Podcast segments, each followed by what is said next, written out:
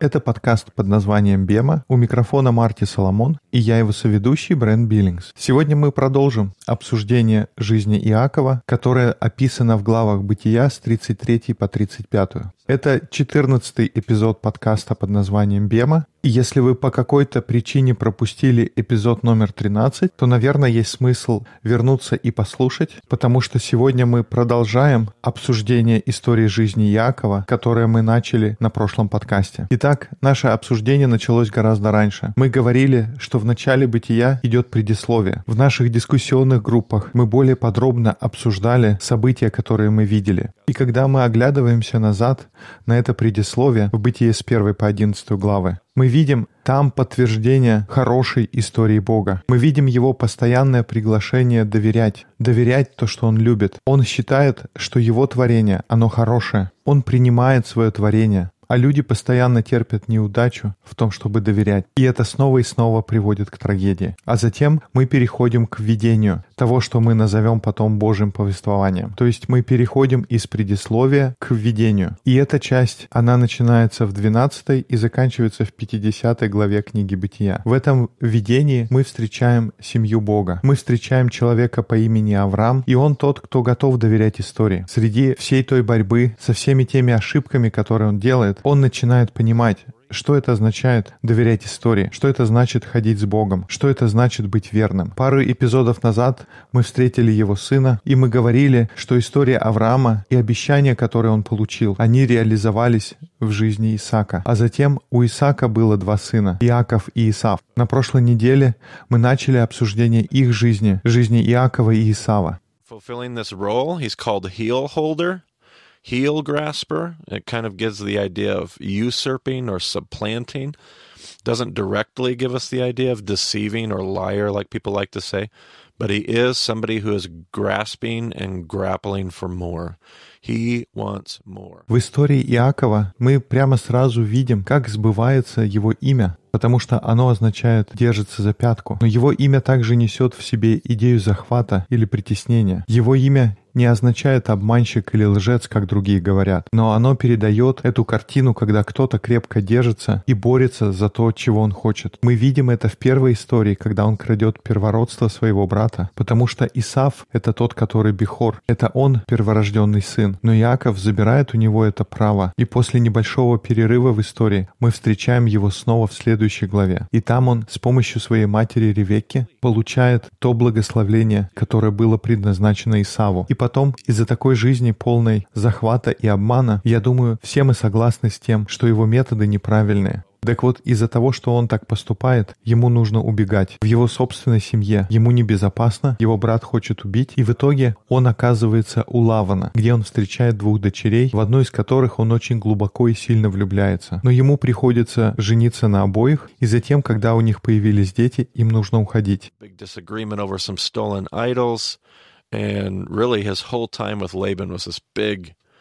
Competition of deception. Like who could outsmart, who could out usurp, who could out supplant the other. And it just culminates in this. Дальше мы читаем о разногласиях между Лаваном и Иаковом, о том, кто украл идолов. И вообще все время пребывания у Лавана было отмечено соревнованием между ними, кто кого может перехитрить, кто сможет больше захватить, кто больше отожмет. И здесь мы видим кульминацию всех разногласий, когда Якову нужно уходить или даже бежать. Это то место, где мы остановились в 31 главе. Мы продолжим читать 32 главу. Теперь уже Лаван доволен, он отправляется обратно домой, и Иакову теперь нужно сфокусироваться на том, что его ожидает впереди. Он не ожидает радостного приема, но пути назад нет, он сжег все мосты, и сейчас ему нужно восстановить один из этих мостов. Поэтому он начинает готовиться ко встрече с Исавом. И мы видим, как Иаков берет свою семью, все, что у него есть, все то добро, которое он нажил, когда он жил у Лавана, он делит это на две группы. И мы читаем с седьмого стиха. Иаков очень испугался и смутился, и разделил людей, бывших с ним, и скот мелкий и крупный, и верблюдов на два стана. И сказал, если Исав нападет на один стан и побьет его, то остальной стан может спастись.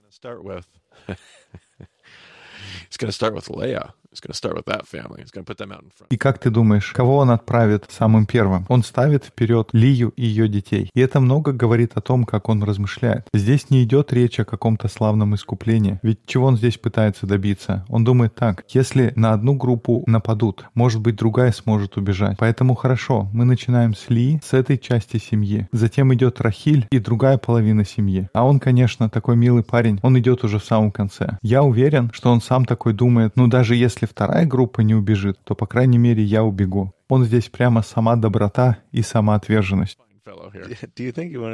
А ты думаешь, он так во всех вопросах поступает? Мол, вот это хороший нож, держи его, Рахиль, а это тупой и уже плохой, это ли я тебе?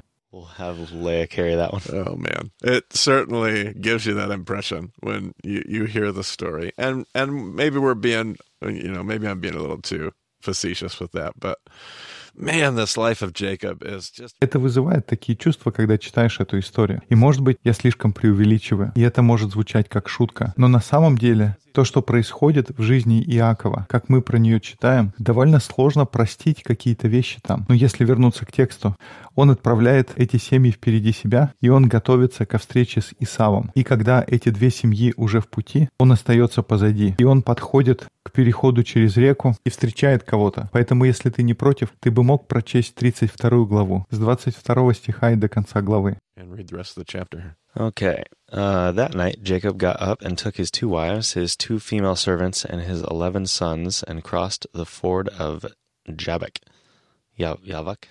И встал в ту ночь, и, взяв двух жен своих, и двух рабынь своих, и одиннадцать сынов своих, перешел через Иавок брод. И, взяв их, перевел через поток, и перевел все, что у него было. И остался Яков один, и боролся некто с ним до появления зари.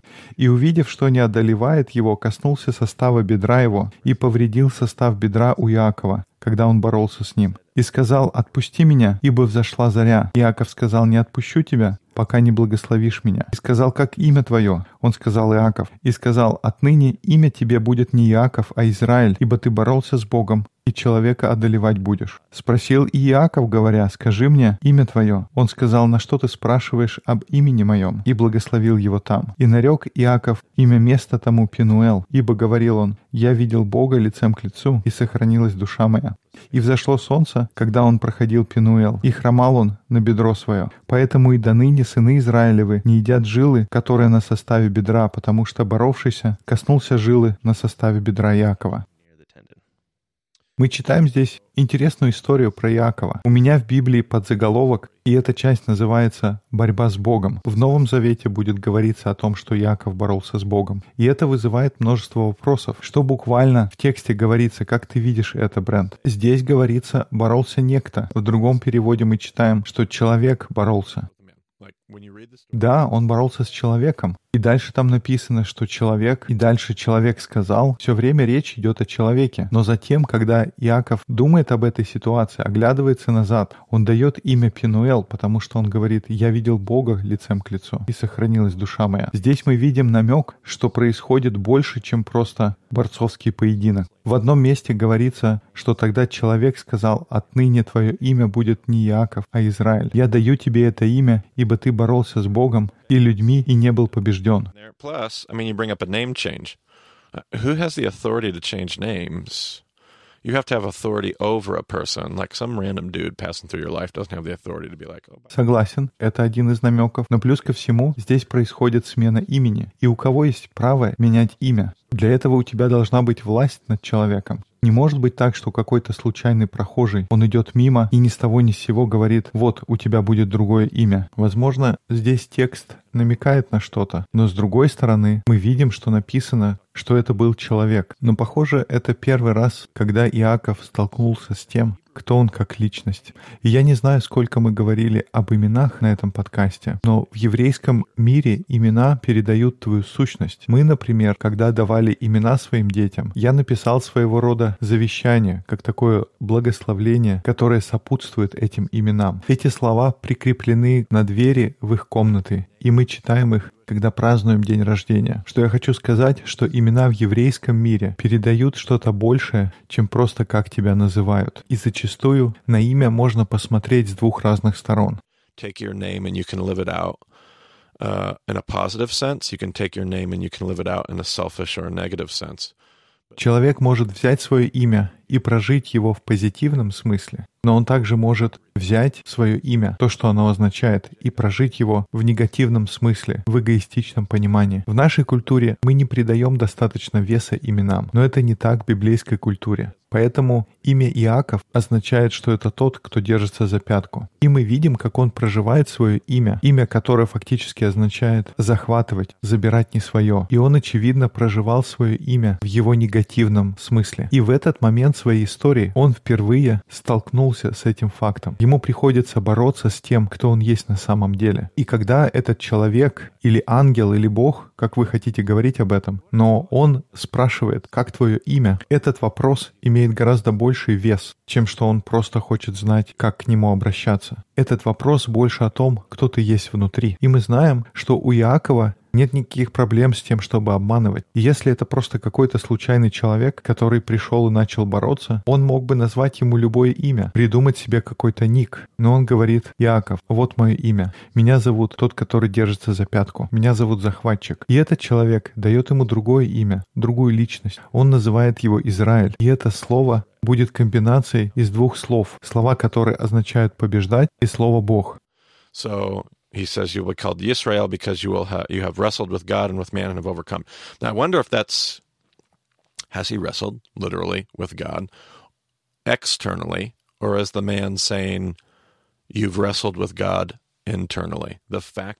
И он говорит, тебя будут называть Израиль, потому что ты боролся с Богом и с людьми и победил. И я думаю, что это может означать? Боролся ли он с Богом буквально? Или человек говорит, ты боролся с Богом внутри себя, потому что ты начинаешь понимать, кто ты есть, потому что ты понимаешь, что означает твое имя и в чем твоя личность. И то, как ты проживаешь это, это где происходит борьба с Богом в твоей жизни. Или, может быть, это буквально борьба с Богом. И дальше интересно, он касается его бедра. И это странное упоминание, а потом он еще и называет это место Пинуэл, чтобы помнить, что здесь я боролся с Богом и видел его лицом к лицу. И здесь интересно, Иаков здесь буквально имеет в виду, что он видел Бога, или это в переносном смысле? А может быть и то, и другое. Но вот это те вопросы, которые возникают у меня, когда я слышу эту историю. А что, у тебя есть какие-то мысли? Когда я думаю об этом, то вот здесь в первых словах, которые они сказали друг другу, написано, что Иаков один, и кто-то начинает бороться с ним и не может его победить. И потом касается бедра, и в конце говорит «отпусти меня, потому что скоро восход». И на этот момент Иаков ничего не знает, за исключением того, что он борется с каким-то человеком, с которым он столкнулся. И он говорит «не отпущу, пока не благословишь». Что, кстати говоря, подтверждение того, что слова имеют силу, по крайней мере, в их культуре. Что здесь происходит? Что это за человек? Почему он настолько важен, что мне нужно требовать от него благословления? Может быть, кто бы он ни был, его благословление все равно важная вещь. His words are powerful, and I want a blessing. Correct. Yeah, absolutely. Absolutely.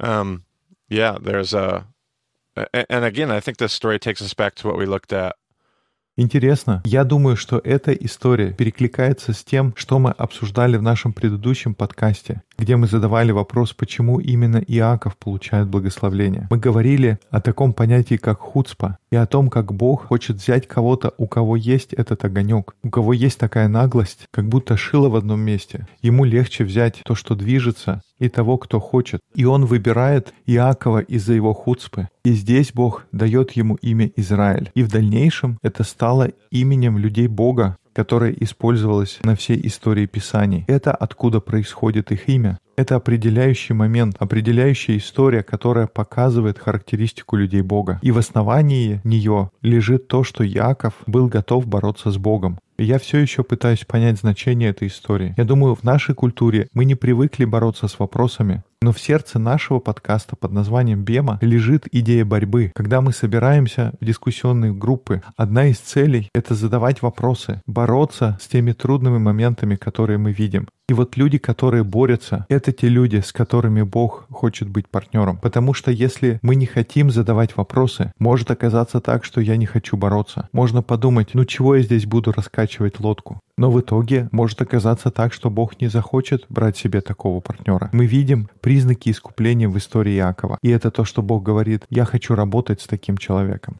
И может быть, не то, что люди не хотят, но может быть у кого-то есть просто это убеждение, как, например, когда я рос. Мы говорили, не нужно спрашивать у Бога. У Него окончательное решение. Это Он решает, что такое истина, и все должно быть, как Бог сказал. А я должен просто верить, но при таком подходе нет места для борьбы. wrestling with anything. Right. To wrestle is dangerous. Like you're just opening the door to doubt. Как будто борьба — это опасно. Если у тебя есть борьба, это означает, ты открываешь двери сомнениям. Что-то похожее со мной произошло несколько лет назад. Кто-то мне сказал, что проблема с моим учением была в том, что я задавал вопросы. И тогда человек сказал, что ему сказали, что если ты будешь продолжать задавать вопросы, то можешь не приходить больше в церковь. Кто-то упомянул это на одном из наших занятий, на что я сказал, что если мы вдруг когда-либо перестанем бороться и перестанем задавать вопросы, почему и где и как и что, если мы откажемся от идеи борьбы, от идеи размышлять над текстом, то я сказал, вы можете не приходить на наши занятия. Вопросы, они очень важны для здоровой диеты. И ты прав, христианский мир часто говорит, не размышляй, просто провозглашай истину. Все уже все поняли, просто передавай истину и не задавай вопросов. Но здесь, три с половиной тысячи лет назад, в истории Иакова Бог, похоже, дает модель, которой нам нужно следовать. И это показывает нам, какого типа людьми мы должны быть, с кем он хочет работать. Ну а сейчас мы продолжаем двигаться дальше. Иаков идет вперед, и он встречается с Исавом, и все развивается не по самому худшему сценарию. Пожалуй, все идет даже лучше, чем он задумал. Исав готов его простить, он сам бежит ему навстречу, чтобы встретиться с Иаковом. И здесь с 4 стиха 33 главы. «И побежал Исав к нему навстречу, и обнял его, и пал на шею его, и целовал, и плакали. И взглянул Исав, и увидел жены детей, Who are these with you? Jacob answered, They are the children God has graciously given your servant. And the female servants and their children approached and bowed down. Next, Leah and her children came and bowed down. Last of all came Joseph and... И сказал, кто это у тебя? Иаков сказал, дети, которых Бог даровал рабу твоему. И подошли слушанки, и дети их, и поклонились. Подошла Илия, и дети ее, и поклонились. Наконец подошли Иосиф и Рахиль, и поклонились. И сказал Исав, для чего у тебя это множество, которое я встретил? И сказал Иаков, дабы приобрести благоволение в очах господина моего. Исав сказал, у меня много, брат мой, пусть будет твое у тебя. Иаков сказал, «Нет, если я приобрел благоволение в очах твоих, прими дар мой от руки моей, ибо я увидел лице твое, как бы кто увидел лице Божие, и ты был благосклонен ко мне. Прими благословение мое, которое я принес тебе, потому что Бог даровал мне, и есть у меня все, и упросил его, и тот взял. И вот здесь, когда я раньше слышал уроки по истории Иакова, всегда было такое ощущение, что этот момент борьбы с Богом, он был поворотной точкой всей истории. Как будто именно в этой главе жизнь Иакова разворачивается. Но когда я сам читал эту историю, я всегда думал, ну подождите минутку, изменился ли Иаков на самом деле? Если посмотреть дальше, вот что происходит потом. Исав говорит, поднимемся и пойдем, и я пойду перед тобою. Казалось бы,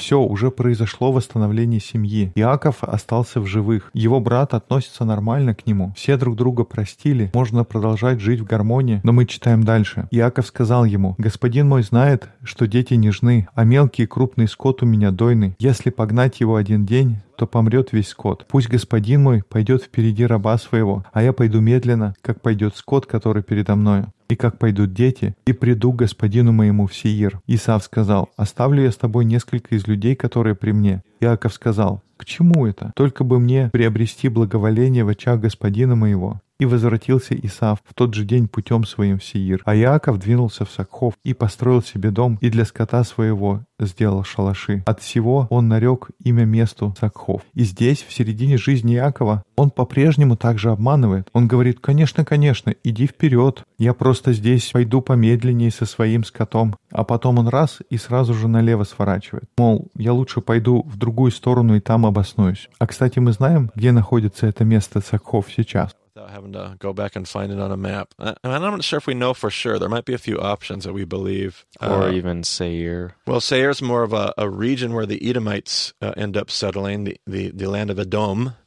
Uh, and the mountain in Edom is known as Mount Seir and was often used, especially in the prophets, to talk about. Не уверен, если я прямо так могу сказать. Я почти уверен, что есть несколько вариантов того, где это место могло бы находиться. Мы точно знаем, где горы Сиира. В книгах пророков эти места упоминаются. Это там, где жили люди и дома. Эдомитяне, они заселяют горы Сиира. Об этом мы как раз начинаем читать в этой главе. Именно потомки Исава станут нацией Эдома.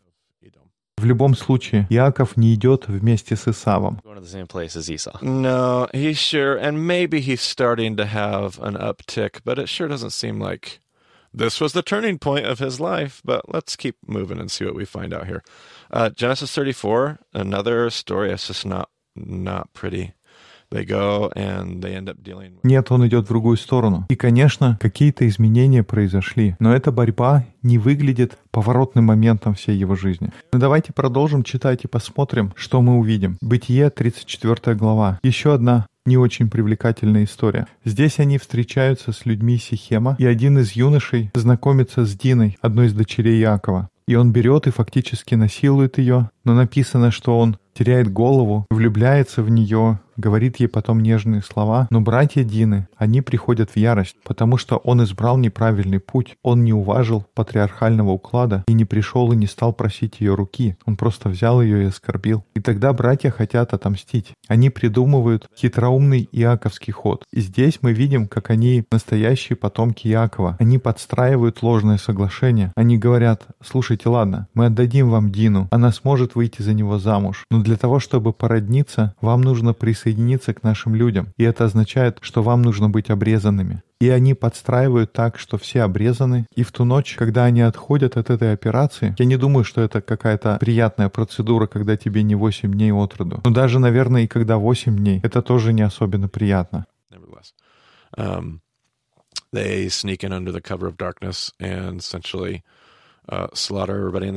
The men there, the fighting men. И вот в тот момент, когда все особенно слабы, они проникают туда под покровом ночи и по существу убивают всех в городе, всех мужчин, которые могут держать меч. И интересно почитать конец этой истории. Конечно, можно сидеть и критиковать методы, которыми они пользуются. Мы еще увидим последствия этого в конце книги «Бытия», но и тоже в других местах. Но нам нужно помнить, что началось все с того, что Дину изнасиловали. Но послушайте теперь слова Якова и скажите мне, действительно ли это слова человека, который изменился? And Levi, Со стиха 30. Down in verse 30, by the way. down in verse 30, last two verses of 34. Jacob said to Simeon and Levi, You have brought trouble on me by making me obnoxious to the Canaanites and the Perizzites. Uh, the Hebrew there talks about a stench. Uh, the people living in this land, we are few in number, and if they join forces against me and attack me, I and my household will be destroyed. «И сказал Иаков Симеону и Левию, «Вы возмутили меня, сделав меня ненавистным для всех жителей сей земли, для хананеев и ферзеев. У меня людей мало, соберутся против меня, поразят меня, и истреблен я буду, и дом мой. И вот это слово, сделав меня ненавистным, по-другому можно перевести как зловонным. И я думаю, что это не звучит как слова человека, который прошел через ситуацию, которая изменила его жизнь, который боролся с Богом и после этого начинает заботиться о других. Похоже, что это тот же самый человек, который заботится о себе. Он думает о том, что с ним случится и будет ему безопасно или нет. И может быть я слишком жестоко отношусь к нему, но я хочу озвучить эти вопросы нашим слушателям. Может быть у них тоже будет борьба. Но сегодня мы еще посмотрим следующую 35 главу, где Яков возвращается в Вифиль со своей семьей. Если ты не против, Брент, ты мог бы читать, я, возможно, буду тебя останавливать. Бог сказал Иакову, встань, пойди в Вифиль и живи там, и устрой там жертвенник Богу, явившемуся тебе, когда ты бежал от лица Исава, брата твоего. И сказал Иаков дому своему и всем бывшим с ним, бросьте богов чужих, находящихся у вас, и очиститесь, и перемените одежды ваши. Встанем и пойдем в Вифиль, там устрою я жертвенник Богу, который услышал меня в день бедствия моего и был со мною, и хранил меня в пути, которым я ходил. И отдали Якову всех богов чужих, бывших в руках их, и серьги, бывшие в ушах у них, и закопал их Иаков под дубом, который близ Сихема. И отправились они, и был ужас Божий на окрестных городах, и не преследовали сынов Иаковлевых. И пришел Иаков в Луз, что в земле ханаанской, то есть Вифиль, сам и все люди, бывшие с ним, и устроил там жертвенник, и назвал сие место Эл-Вифиль, ибо тут явился ему Бог, когда он бежал от лица брата своего. И умерла Девора, кормилица Ревекина, и погребена ниже Вифиля под дубом, который и назвал Иаков дубом плача. И явился Бог Иакову по возвращении его из Месопотамии, и благословил его. И сказал ему Бог, «Имя твое Иаков, отныне ты не будешь называться Иаковом, но будет имя тебе Израиль». И нарек ему имя Израиль. Так, подождите, что здесь происходит? Разве это не произошло уже раньше? Я думал, что его имя уже поменялось на Израиль. Yeah. Didn't he already get his name changed? Hi- His name's already changed. Like, why has God all of a sudden changes his name again? Он же уже получил новое имя. Чего бы это Бог ни с того ни с сего снова меняет ему имя. И может быть, я слишком требователен к нему здесь. Но одна из фраз, которых не хватает в том, что мы читали раньше. Здесь Бог говорит, что иди и построй алтарь. И смотрите, что Иаков здесь буквально говорит. Он говорит, давайте пойдем в Вифиль, и там я устрою жертвенник Богу, который услышал меня в день бедствия моего и был со мной в пути, которым я ходил. И вроде бы все звучит правильно, но здесь есть одна фраза, которой не хватает. Мы слышали эту фразу, когда говорили об Исааке. Мы то же самое слышали, когда говорили об Аврааме. И так мы что-то говорили, когда обсуждали жизнь его отца и жизнь его деда. Давай подумаем. Они строили алтарь, они ставили шатры, но они делали что-то еще. Там говорилось, они поставили алтарь, и затем они призвали имя Господа. And what's interesting here is, and and to be honest, I mean, we we can assume that they're intense. I mean, that'd be a really safe assumption. But that's also призвали имя Господа. И, конечно, мы можем предположить, что то же самое сделал Иаков, но этого нет в тексте. Он строит алтарь, делает что-то, что необходимо для того, чтобы оставаться в Божьем благословении. Но, может быть, я слишком буквально читаю текст, но, может быть, автор пытается показать здесь какую-то мысль. Почему здесь не говорится, что Иаков призвал имя Господа? И тоже интересно, что его имя меняется второй раз. Почему здесь так происходит? Давайте продолжим читать и посмотрим, будет ли это понятно. Итак, с 11 стиха. «И сказал ему Бог, «Я Бог всемогущий, плодись и умножайся. Народ и множество народов будет от тебя, и цари произойдут из чресл твоих. Землю, которую я дал Аврааму Исаку, я дам тебе и потомству твоему, по тебе дам землю сию». И вошел от него Бог с места, на котором говорил ему. И поставил Иаков памятник на месте, на котором говорил ему Бог. Памятник каменный, и возлил на него возлияние, и возлил на него елей. И нарек Иаков имя месту, на котором Бог говорил ему, Вифиль. Какие здесь первые слова, которые Бог произносит Иакову? Mm. Он говорит ему, «Я Бог всемогущий, плодись и умножайся». Be fruitful and increase in number. Have we heard that before? Uh, it's all over the place. Right. Like in two really big stories. Мы слышали эти слова когда-то раньше, да мы постоянно с ними сталкиваемся. Мы это читали в истории про Адама. Это было большой темой в истории Ноя. Когда он выходил из ковчега, ему было дважды сказано, чтобы он плодился и размножался. И теперь то же самое говорится Якову. И тогда мы должны ожидать, что будет больше детей. Давай дальше читать. Да, если принять во внимание все те истории, которые мы читали раньше, мы бы ожидали появления еще одного ребенка. already, right? So Mhm. he's got to have at least one more. Yep, absolutely. And uh, But we would kind of expect, like, if we've got those other stories ringing in the back of our head, Мы видим, что у него сейчас 11 сыновей, поэтому должен быть еще один. Но не только это, мы бы еще ожидали, что последует какая-то трагедия. gonna like either that son's not gonna make it, we're not gonna get another son, or something's gonna happen. Может, его сын не выживет, или сын должен был бы быть, но его не будет. И как было в истории Ноя, кого-то будут обвинять. Посмотрим, что нас ждет впереди. И отправились из Вифиля. И когда еще оставалось некоторое расстояние земли до Ефрафы, Рахиль родила, и роды ее были трудны. Когда же она страдала в родах, повивальная бабка сказала ей, «Не бойся, ибо и это тебе сын». И когда выходила из нее душа, ибо она умирала, то нарекла ему имя Бенани, но отец его назвал его Вениамином. И умерла Рахиль, и погребена на дороге в Ефрафу, то есть Вифлеем. Иаков поставил над гробом ее памятник. Это надгробный памятник Рахили до сего дня. Мы здесь сделаем небольшую паузу. Итак, Рахиль умирает при рождении ребенка. И когда она умирает, она дает своему сыну имя Бенани, что означает «сын моей беды», «сын моей печали». Но Иаков по какой-то причине не может позволить оставить это имя ребенку. Он не хочет этого имени и называет его Вениамин, что означает «сын моей правой руки» или «мой любимый сын». И это последний сын, который у него рождается. Но его имя говорит, что это мой любимый сын. Он один из моих любимых, один из тех детей, которые родились от моей любимой жены.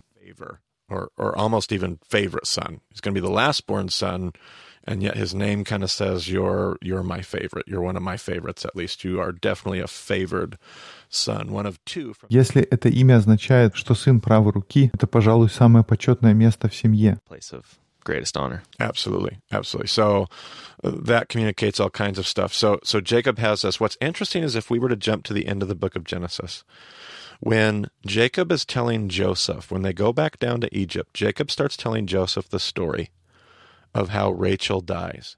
Да, это говорит о многом. И что интересно, если посмотреть в конце книги «Бытия», когда Иаков говорит с Иосифом и рассказывает историю о том, как умерла Рахиль, то в нашей Библии переведено, что он говорит «она умерла к моему большому огорчению». Но на иврите буквально там имеется в виду, что она умерла из-за моей ошибки, что она умерла из-за меня. И это снова напоминает те истории, которые мы смотрели раньше. Каждый раз, когда говорилось «плодитесь и размножайтесь», происходит трагедия. Кого-то обвиняют в этой трагедии. И в этой истории похоже, что Яков говорит, что он винит сам себя. Он говорит, это была моя ошибка, что Рахиль умерла. И как ты думаешь, почему он может так сказать? Какая его вина в смерти Рахили, ты имеешь в виду? Yeah. Let's see. There was a story where Laban was arguing about somebody's story. Так, дай подумаю. Была история, где Лаван утверждал, что кто-то украл моих идолов, а Яков говорит, нет, никто не брал твоих идолов, но нам говорится, что это была Рахиль, которая взяла идолов. А Яков говорит, нет, нет, мы не брали. Ну, Лаван, ну кто-то же точно должен был взять. А Яков не понимает, что происходит. И он говорит, ну если кто-то взял, то пусть он и умрет. Like, may they die. He Am puts I, a, am I getting this mixed up with another story though? What am I thinking of? I'm thinking of the Это, кстати, похоже на другую историю. Там кто-то говорит, что первый, кто выйдет, он умрет. oh, was. the Jephthah story. Yeah. Oh, yeah. I've never even thought about the connections there. Да, это история Ифая. Я даже раньше не думал о такой связи с книгой судей. Но мы дойдем до этого позже. Но те идеи, которые я получил от равина Дэвида Формана, его уроки во многом помогли мне сформировать то, о чем мы сейчас говорим. У него есть гораздо больше хорошего материала по жизни Иакова. Я не хочу просто повторять его уроки на своем подкасте. Но если вы найдете время, вы можете посмотреть сами. А нам нужно начинать двигаться быстрее по книге Бытия. Stuff on Genesis and Jacob. We'll link it again in this episode. Just, We'll link just Я заходил на его сайт Алифбета, и у него буквально часы и часы материалов по бытию. Genesis. Yeah, really, really You will good get your stuff. full, your uh, your fill. Yeah, that's right. Little, little, small, little membership if you want unlimited access. Definitely worth the the ten bucks a month or whatever it is. Um, but anyway, Там есть небольшая плата за подписку. Если вы хотите иметь неограниченный доступ, это будет стоить 10 долларов в месяц. Но абсолютно точно это стоит того. Так вот, про эту историю я слышал, что похоже, что Яков берет ответственность на себя за смерть Рахили. Это мой стиль жизни. Это мои коварные способы привели к тому, что она умерла, в то время как она была единственным, что он по-настоящему ценил в своей жизни. Если посмотреть на всю его жизнь, единственное, к чему он стремился, может быть, после права первородства, все разрушилось. У него никогда не было возможности действительно насладиться этим, потому что он всегда был в бегах, всегда кто-то за ним гнался. У него была единственная любовь его жизни — это Рахиль. Если верить истории, то в конце своей жизни он чувствует, что это была его вина, что она умерла. Она умерла из-за проклятия, которое я наложил на нее, сам не зная того. Это была моя ошибка. Все это возвращается ко мне. И Бог второй раз меняет его имя на Израиль, тот, кто побеждал Бога. Но на иврите это имя также может означать, что Бог победил. you can swap those things around. Uh, So I've always wondered if the first time God changed his name, Jacob wrestled with God and Jacob won. То есть это может значить «победил Бога» или «Бог победил». И я думаю, не означает ли это, что первый раз Бог меняет его имя, чтобы показать, что он мог бороться с Богом, и Иаков победил его. Он говорит, слушай, мне нравится это в тебе. Я уверен, что ты позволишь мне взять твою жизнь, взять все твое рвение, взять твое желание, эту твою хуцпу и использовать ее для моих целей. Но выглядит так, что этого не происходит. И, видимо, со временем Бог ломает Иакова. Он теряет что-то, что он ценил больше всего. И если есть какой-то в этом урок, так он в том, что Бог хочет использовать твою хуцпу. Он хочет использовать твое желание. Он хочет использовать те черты, которые есть у Иакова. На прошлом подкасте мы говорили, что есть люди, которые понимают историю Иакова, потому что они не всегда следуют правилам. Они поступали эгоистично в своей жизни. Но ты просыпаешься, и у тебя есть пламя внутри. И Бог хочет использовать это пламя, но Он хочет быть уверен, что ты позволишь Ему использовать это в своих целях. И ты будешь доверять истории и позволишь Богу превратить себя в того, кем ты станешь, если ты будешь продолжать жить в этом Божьем повествовании. Но цена может быть такая, что ты потеряешь то, что не находится в соответствии с тем порядком, как Бог его создал. И в конечном итоге будут обвинения. But it sure is the sorrow that he seems to carry. And and by the time we get to the end of his life, it's at this point, the second time God. И я не полностью уверен, что это именно Иаков виноват. Но очевидно, есть печаль, которую он несет. И уже к концу жизни Бог снова меняет его имя. И я думаю, не потому ли это, что на этот раз Бог победил Иакова. В первый раз Иаков боролся с Богом и победил, а во второй раз Бог боролся с Иаковом, и Бог победил. И это то место, начиная с которого Иаков изменится. С этого момента истории Иаков будет совершенно другим человеком. Он будет пожилым проигравшим патриархом, который не хочет никуда двигаться. В истории с Иосифом он боится терять членов семьи. Он не будет делать того, что Бог его просит, или то, к чему Бог его подталкивает, потому что он боится потерять всех. Это где в Иакове происходит перемена. И я думаю, что здесь мы можем взять для себя это приглашение позволить Богу изменить нас до того, как мы сами причиним себе вред. Я не думаю, что Бог погубил Иакова. Я думаю, Иаков погубил Иакова. Я вижу здесь приглашение задуматься над этим, когда мы смотрим на эту историю. I'm just looking back at this part where, where God changes his name the second time, and it's kind of interesting. So God said to him, Your name. Я смотрю на эту часть, где Бог меняет его имя второй раз, и мне кажется интересным. Тут написано «Сказал ему Бог, имя твое Иаков, отныне ты не будешь называться Иаковом, но будет имя тебе Израиль, и нарек ему имя Израиль. Здесь имя повторяется дважды, как будто он хочет сказать, больше ты не будешь называться по-старому, у тебя будет другое имя. Здесь, кстати, есть эта же конструкция, что Бог говорит, и потом ничего не происходит, и он говорит еще раз. То есть первый раз, когда Бог говорит, тебе будет имя Израиль, Иаков ничего не говорит в ответ. Может, он думает, что ты имеешь в виду? Что я побежден? Что я больше не человек, который хватается за вещи? Это то, что ты хочешь сказать. И Бог смотрит и говорит, слушай, я Бог всемогущий. Все это произойдет. That's fantastic. Uh, yeah. I really like that. I didn't even notice that, but you're absolutely correct. Я раньше этого не замечал. Это точно. Бог ему говорит, «Я Бог всемогущий, плодись и умножайся». Это как подтверждение их соглашения. Он говорит, «У тебя будет сейчас сложный момент, но я буду тебя использовать. Мои обещания все еще в силе». Хороший момент. Я не заметил это, когда читал первый раз. Right over the first time. Man, yeah, so good. So, anyway, I know I sure find myself in Jacob's story quite a bit. Я знаю, что я могу себя находить похожим на историю Якова. Я, может, не буду Яковым полностью всю свою жизнь, но у меня бывают моменты, где я как он. За те недолгие 12, 13, 14 лет моего служения было много уроков, которые дались мне с трудом. Я думаю, история Якова — это одна из тех, которые обращены к таким людям, как я. Получилось достаточно для одного эпизода. В следующий раз мы будем обсуждать истории Иосифа. И если вы живете на Полюс, мы надеемся, что вы присоединитесь к нашим дискуссионным группам в Москве по вторникам и в Пулмане по средам. Если вы хотите связаться с Марти, его можно найти на Твиттер как Марти Соломон. Меня можно найти на Твиттер как EIBCB. Больше информации о подкасте есть на сайте bemadiscipleship.com. Спасибо, что слушали подкаст под названием «Бема». До скорых встреч в эфире.